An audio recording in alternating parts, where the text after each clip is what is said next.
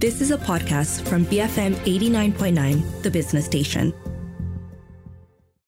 Good afternoon, everyone, and welcome to Enterprise BizBytes. I'm Roshan Kanesan with Richard Bradbury in the studio with me this Monday afternoon, not Monday morning, Monday afternoon. We just ticked over. It is June 12th, just after 12.06 p.m. right now. And uh, Rich, how was your weekend? Uh, interesting weekend. Uh, Interesting. It, yes, I went to the uh, British Raj, had myself a lovely Indian dinner there.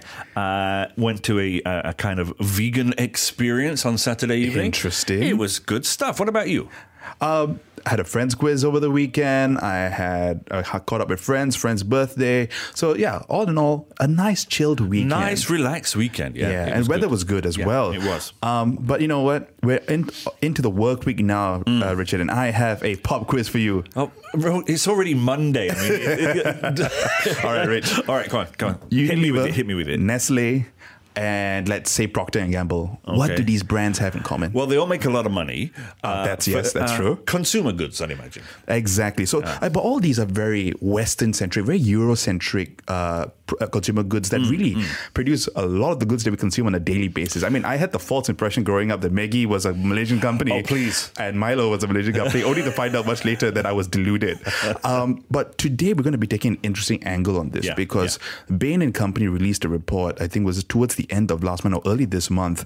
And on the biggest Asian consumer products companies. And what they saw was overseas expansion has been instrumental for their growth, although we may not be as uh, we may not be seen as uh, clearly as some because they've been going through uh, acquisitions and things like that. Yeah. Um, but what we found was that it was instrumental for them to grow overseas, and they have been actively at it.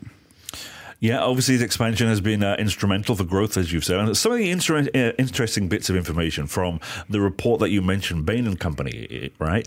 Uh, they released this report recently uh, with these findings. And of Asia Pacific's 50 largest consumer product companies, as per the report, 22 are headquartered in China, 21 in Japan, and seven mysteriously elsewhere. Seven elsewhere. and, and, you know what? When I saw this, uh, Richard, it really does kind of tell us at times because Japan was a massive industrial player, right? Yeah. So if you look at the Western, if you look at the biggest companies on earth, aside the Western companies, it's the it traditionally has been the Japanese right. folks, right? The, yeah. the Sharps, the Sonys, and now we're seeing China come in, and then seven elsewhere. Like, you know, like yeah. one in Thailand, one in Philippines, uh-huh, one in, uh-huh. hopefully one in Malaysia. Well, we'll see, won't we? Yeah. So between 20, 20, uh, 2012 and 2021, the 50 biggest Asia Pacific consumer product firms increased revenue three times faster overseas wow. than at home. Overseas revenue growth was 9% CAGR compared to only 3% CAGR for domestic revenue. And in 2021, uh, based on their numbers here, nine of the, those 50 firms generated more than half their total revenue offshore. And these aren't small companies, these are mm. massive companies.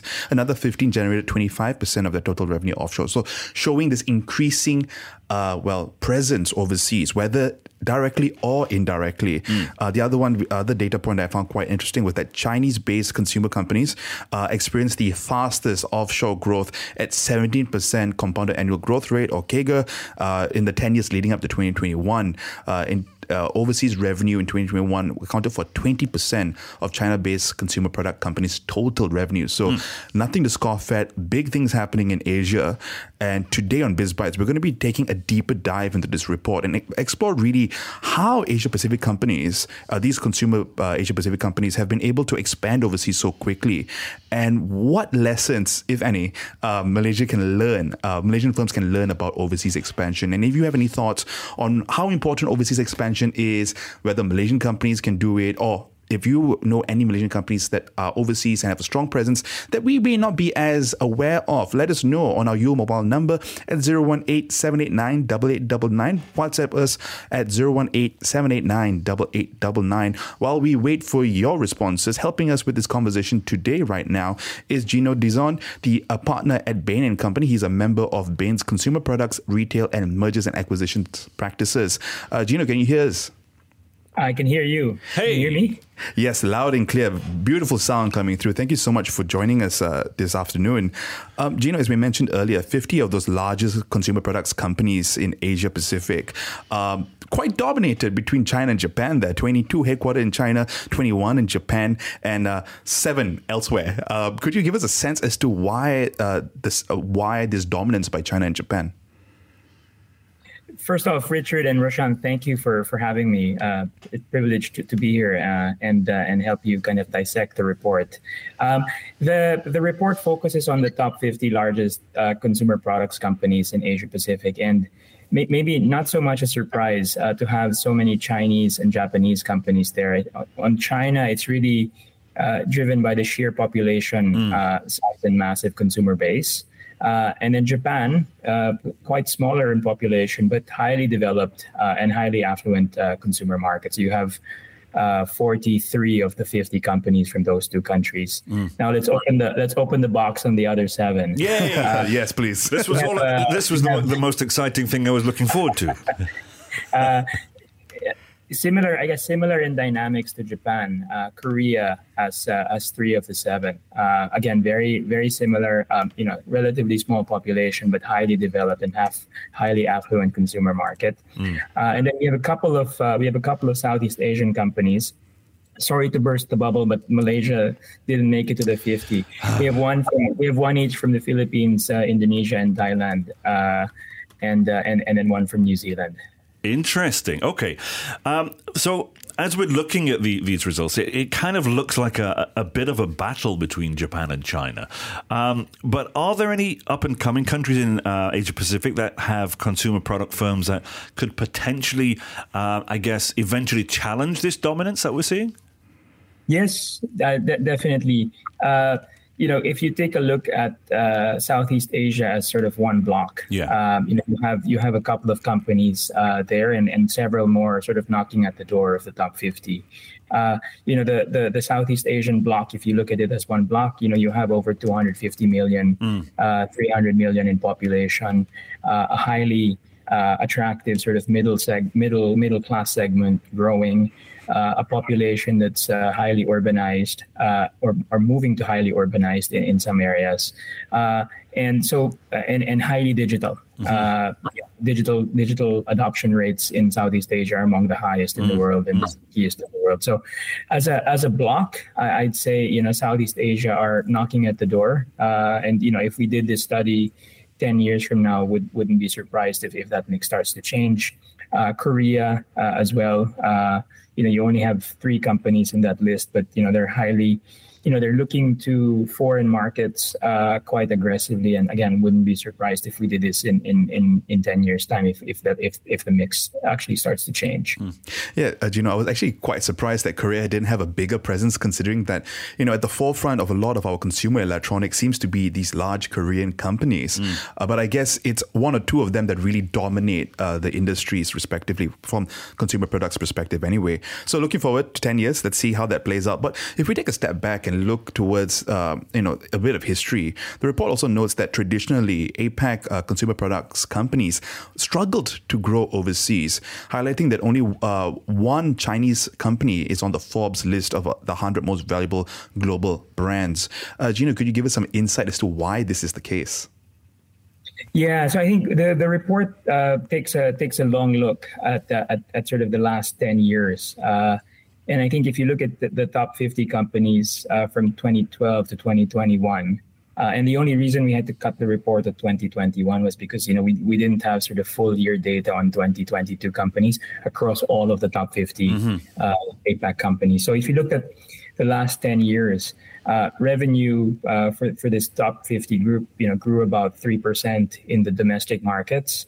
And I think, as you said earlier, it, it you know, we've seen it grow 9% uh, overseas uh, outside of their domestic market, so three times faster. But I, I think stepping back, um, you know, it's it's. Uh, I, I think there's a number of factors. I think one is is really the, the brands developed for uh, domestic consumer markets are not always transferable to new markets. Right. Uh, and you know some of our you know some of our Asian brands maybe suffer from that from that uh, from that reality.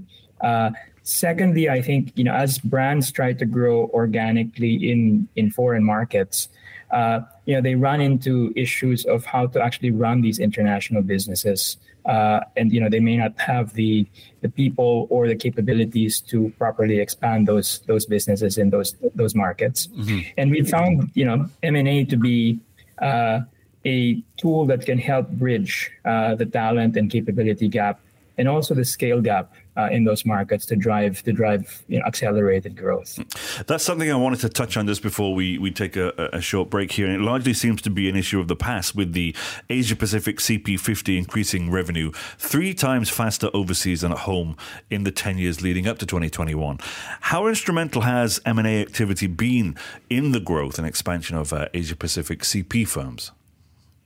Oh, uh, very, very instrumental. I think we found from the from the analysis that uh, that the acquirers in that top 50 set, uh, of which you know more than half of the companies we would consider to be acquirers, mm. you know, grew grew revenue, you know, and top line faster uh, than let's say the non-acquirers.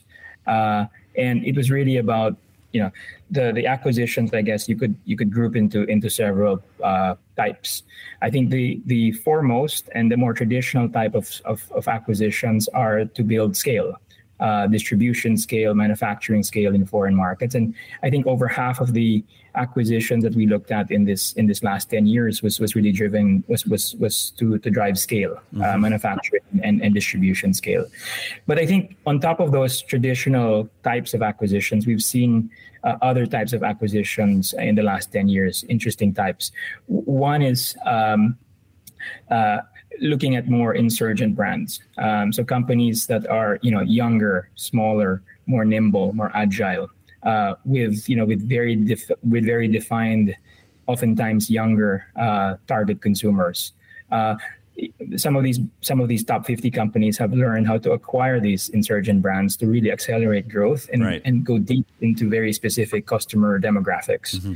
Uh, two is is we've seen uh, we've seen acquisitions that have played into new capabilities and and and expanded into up up or down the value chain for companies. Uh, and so you know they're buying they're not just sort of looking to build capabilities, they're looking to buy capabilities uh, and, and are using overseas acquisitions to buy these to, to buy these capabilities. Mm. And then third, we're seeing uh, entry into into into newer, uh, perhaps adjacent, perhaps newer uh, non-adjacent categories uh, of consumer goods, uh, and they're using again these foreign acquisitions to to learn about new categories and potentially use their domestic scale to bring back some of these acquisitions into their into their domestic markets. Mm. Uh, so we're seeing different acquisition uh, types. Uh, m- more so than than we have maybe in, in previous years, where it's really been all about scale, and now we're actually seeing a combination of, of acquisition types. Today on BizBytes, uh, we've been exploring the reason behind some of the biggest consumer companies buying growth overseas. And helping us with this conversation has been Gino uh, Dizon, partner at Bain and Company, helping us get the reasons behind this, the importance of M&A activity in this pursuit of growth, and what lessons, if any, can Malaysian firms learn from overseas expansion. Tell us what you think over WhatsApp at 018-789-8899, or you can tweet us at BFM Radio. Now, buying growth can be a fast way to expand, but it does come with its own set of issues, with integration being a key one. Up next, we'll explore what makes a successful integration when you buy a company. I'm Roshan with Richard, and here is Morrissey with First of the Gang to Die here on BFM 89.9. Bringing fresh meaning. BFM 89.9. Good afternoon, everyone, and welcome back to Enterprise BizBytes here with Roshan and Richard. And if you've just joined us, a recent report from Bain & Co. showed us that the biggest consumer companies in Asia Pacific have seen their revenues increase three times faster overseas than at home in the 10 years leading up to 2021. Today on BizBytes, we've been exploring the reasons behind this, the importance of M&A activity for Asian companies to grow, and what lessons, if any, can Malaysian firms learn about about overseas expansion. Helping us with this discussion has been Gino Dizon, partner at Bain & Company. He's a member of Bain's consumer products, retail, and merger and acquisitions practices. So, Gino, if we take a look at 2021, uh, some of the numbers we cited earlier saw nine of the 50 biggest Asia Pacific consumer products companies uh, getting more than 50% of their total revenue overseas, uh, and another 15 getting 25% uh, from overseas uh, sources. Any data as to which overseas markets markets were the main contributors to this offshore revenue growth? Yes. Um, I, can you hear me now? Yep, can. Yes, I, I think that um, it, it, it's highly dependent, obviously, on the on the company's uh, core uh, portfolio and core mix uh, of, of countries. But I'll throw out maybe a couple of markets that that have consistently sort of come out. Uh, the U.S. Uh, mm-hmm. and, and, no surprise because of its uh, its high population and, and, and, and relatively high affluence. Uh, Europe, uh, sort of in you know the whole block of the whole block of Europe, the continent plus the UK, again very similar. If you add up the population and uh, and and look at sort of the the, the, the, relatively high sort of consumer market and, and, and affluence, you, you'll get that. Uh, and then within within within Asia Pacific, when you look at sort of China and Southeast Asia and and uh, and uh, Australia, New Zealand, um, you know the, the, that that's been a that's been a source of growth for uh, for, for for some of these acquisitions as well. Okay, uh, Gino, just looking at the report as well, it, it looks at the um, some of the inorganic international movers. saw an average of uh, 2.6 deals over the 10 year period, uh, yes. with an average deal size of uh, $2 billion. That said, there's there's quite a bit of variability. Can you expand on this and, and maybe give us a couple of examples? Yes, certainly. There's there's so much variability in in this uh, in in this uh-huh. sort of acquisition space.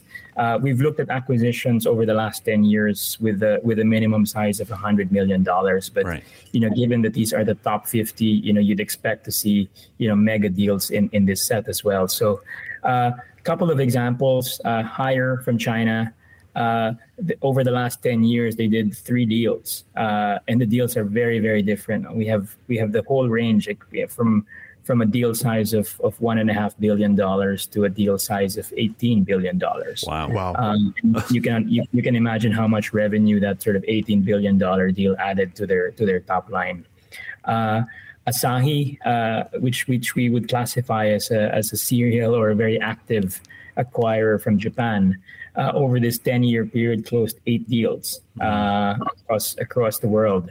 Um, and a, a Korean company, CJ, uh, again, over this 10 year period, uh, closed four deals. Uh, and they added over you know $8 billion uh, in, in, in revenue over this period. So, as you say, the, the 2.6 deals and the 2 billion deal size is, is really just an average. When you mm-hmm. open it up, you see everything from you know very small couple hundred million dollar deals to to mega deal you know close to to 20 20 billion and above deals. Wow now, Gino, buying growth, uh, as we've discussed here, can be a great way and a fast way to expand. But you know, it comes with its own set of issues, and integration is one of those key ones. There isn't, there doesn't seem to be a cookie cutter approach to integration uh, or, or integrating an acquisition after you buy it. Uh, based on your analysis, what can you tell us about the successful integrations studied in this report? Yes, very very good question, and I think very important part of this this process. The deals alone, uh, and, and and sort of signifying and, and doing deals in international markets, uh, really doesn't ensure success uh, in this space. Uh, there is a significant risk uh, at stake uh, when acquiring these companies, and and and uh, integration plays a big part in making sure that you have sort of the you, that that that you're able to realize sort of the deal value uh, mm. in in this process. Um, the what what we've seen is yes, it's very easy to add uh, top line revenue uh, and scale, and you know it's easy to build to to identify insurgent companies. But really, the integration is is is, is a key part uh, to to the deal. Um, the the level of integration, I think, is integral to the investment thesis. Uh, you know, are you buying for scale? If you are, then you know integrating it uh, in a significant way to the core business is quite important. If you're buying, you know, insurgent brands, if you're buying capabilities, if you're potentially expanding into the va- up and down the value chain or buying capabilities, uh, you'll need to really think hard, long and hard about the level of integration, mm. uh, because oftentimes, you know, too heavy an integration will lead to the um, to the loss of the capability, to the loss of talent, uh, to the you know to the loss of the of the secret sauce, let's say, in the insurgent brand success. Mm-hmm. Uh, and, and you know, n- none of the acquirers want that. So mm-hmm. the level of integration is actually quite important, and it's dependent on the thesis uh, of the investment that's being made. Mm-hmm. I think one more factor is really the the understanding and the acceptance of the cultural nuances in any of these cross-border deals. Uh, and you know, the, the, cultural integration can really make or break uh, the success of a deal. Uh, especially especially in, in cross border and cross cultural uh, acquisitions. Now, at the top of the show, when we were talking about the, the countries that were involved in this, of course, the, these top 50, uh, and bursting our bubble to tell us that Malaysia were not, in fact, in any of the top 50. Malaysian companies that are wishing to, to you know grow overseas, what do you think we could give them in terms of, of key takeaways to keep in mind? Yes, and, and, I think this is true for Malaysian companies, for other Southeast Asian companies, and, and just sort of Asian companies in, in general. But I think what we found from from looking at this, uh, from doing this report and looking at the last ten years was uh, there is a role that acquisitions. Sorry, first of all, there is a role that international business uh, ex, uh, exposure uh, can provide uh, in in a company's top line growth acceleration path. Um, so we've seen uh, three times faster growth overseas than in domestic markets. Mm-hmm. Uh, and to and to capture that growth, you know, M and A is the quickest uh, and most scalable way to actually do that. Um, so we've seen, you know, the most active acquirers uh, grow faster in in uh, in international in their international business uh, by pursuing significant sized acquisitions. Mm. I think the the other key takeaway is you know there are different types of acquisitions depending on you know where the company's opportunities lie. You know they could be traditional scale acquisitions, but there could also be uh, acquisitions to to to do um, to, to to get into the insurgent uh, brand market, uh, to buy capabilities or to expand up and down the value chain. Mm. And, and finally, I think when you when you know when companies Malaysian companies look to acquire I think it's very important to put upfront, even before the acquisition is completed, you know, the in, the integration thesis, uh, which is, you know, what do you actually want to do with this with this company, with this brand uh, that you've acquired? Uh, are you going to integrate it completely and heavily into the core business, or are you going to, you know, allow them to to continue the to to to to to, to build a secret sauce for the insurgent company growth. Uh, to continue to build their capabilities and to continue to play in in potentially different areas from the from the from the core from the acquiry business. Mm. So, Gino, maybe we can wrap up on this one. I pose this question over to you. Um, is buying growth the way for Malaysian firms to grow their revenue uh, from overseas markets? It certainly is one way. Uh, and again, each each company will have sort of their will chart their own growth path, but it, it certainly is one way. It's a scalable way. It's a fast way. Uh, but it doesn't come easy. Uh, and integration and cultural integration will be will be quite important. Mm. Gino, thank you so much for your time today. Thank you, Gino. Thank you, Richard. Thank you, Roshan, for having me. That was Gino Dizon, partner at Bain and Company. He's also a member of Bain's consumer products, retail, and M&A practices. Um, Richard, I, could, I couldn't help during the conversation mm-hmm. just think about the potential that Malaysia could have, right? Because yes, largely over the last many decades, um, a lot of our bigger companies are more the industrial side of things. So maybe not the final product. They are often the input into that equation. But you know, to be a bigger part of that value chain, you want to be at that last mile. You want to be part of the consumer, uh, the consumer life. Uh, and I couldn't help but think about Farm Fresh, mm. right? Uh, very fast growth over the last ten years or so. Uh, challenging the the big players out there in the milk space and more. They're showing a, a, some appetite for buying companies as they did with Inside Scoop, and I'm just hoping here that you know in the longer term is is buying growth overseas going to be a way for them to grow beyond Malaysia, or are they want to go? Are they going to want to do it, you know, organically or something mm-hmm. like that? I, I, think buying overseas is perhaps the only way that uh, Farm Fresh could do it right now. Um, just ruminating on that, I, I, reckon. Yeah, and of course, you know, it's not like we have any inside sources to anything no. here. This is this is not news, guys. We're just speculating yes, in the room yes, here. Yes. Uh, but it is very interesting because we've seen like in the in the likes of um, take for example Karex, right? Yep. So biggest condom maker in the world, but do you know the company's name? No, you know things like Durex. Mm. Uh, they went to Thailand and they bought a condom company called One, if I'm not mistaken. Uh, so again, trying to push for this this going to the consumer, but it's not as easy to do so because you know branding is so mm. uh, important around mm. that. Um, but yeah, interesting conversation. But like he, yeah. he spoke about, you know, the, the cultural differences as well is, is often the real sticking point with companies when they are trying to move overseas. You know, that misunderstanding sometimes of just a slight word, a slight phrase, even when their branding, you know, is very strong in their home market. Yeah, yeah. I Oh. mean, think of it as marriage, right? Because even if you and your your spouse are okay, that so-called M and A activity also comes with in-laws, and you know, having that cultural differences, having to understand those things, could be really important towards the Sure. let's call it successful integration of that merger acquisition. Uh, Richard, any final thoughts before No, we no, I'm move good on? to go. We're good to go. All right, folks, if you missed any part of that conversation, you can catch the full podcast on our website at bfm.my or download the BFM app, which we, of course, highly recommend to do. You can also find our shows on Spotify, Apple Podcasts, and the other podcast players out there. Just be sure to look up BFM Enterprise. BizBytes. Now, looking ahead, after the 1 p.m. news bulletin, we've got the Breakfast Grill replay. So, last year we saw Bank Negara award five licenses uh, for the digital banking players out there, but we haven't really heard many updates since then. It's been about 15 months, and we have spoken to some of them on the grill. And today we spoke to another player, uh, Rafiza Ghazali, the CEO of KAF in Islamic Digital Bank, was on the hot seat talking about how to how they're going to be launching their bank with their consortium partners, Money Match, Jirnexu, and It should be noted this is the only 100% Malaysian consortium there. Catch the conversation after the 1 p.m. news bulletin. I'm Roshan Kanesan with Richard Bradbury, and this has been Enterprise BizBytes taking you up to the 1 p.m. news bulletin. Here's Queen with Crazy Little Thing Called Love on BFM 89.9. You have been listening to a podcast from BFM 89.9, the business station. For more stories of the same kind, download the BFM app.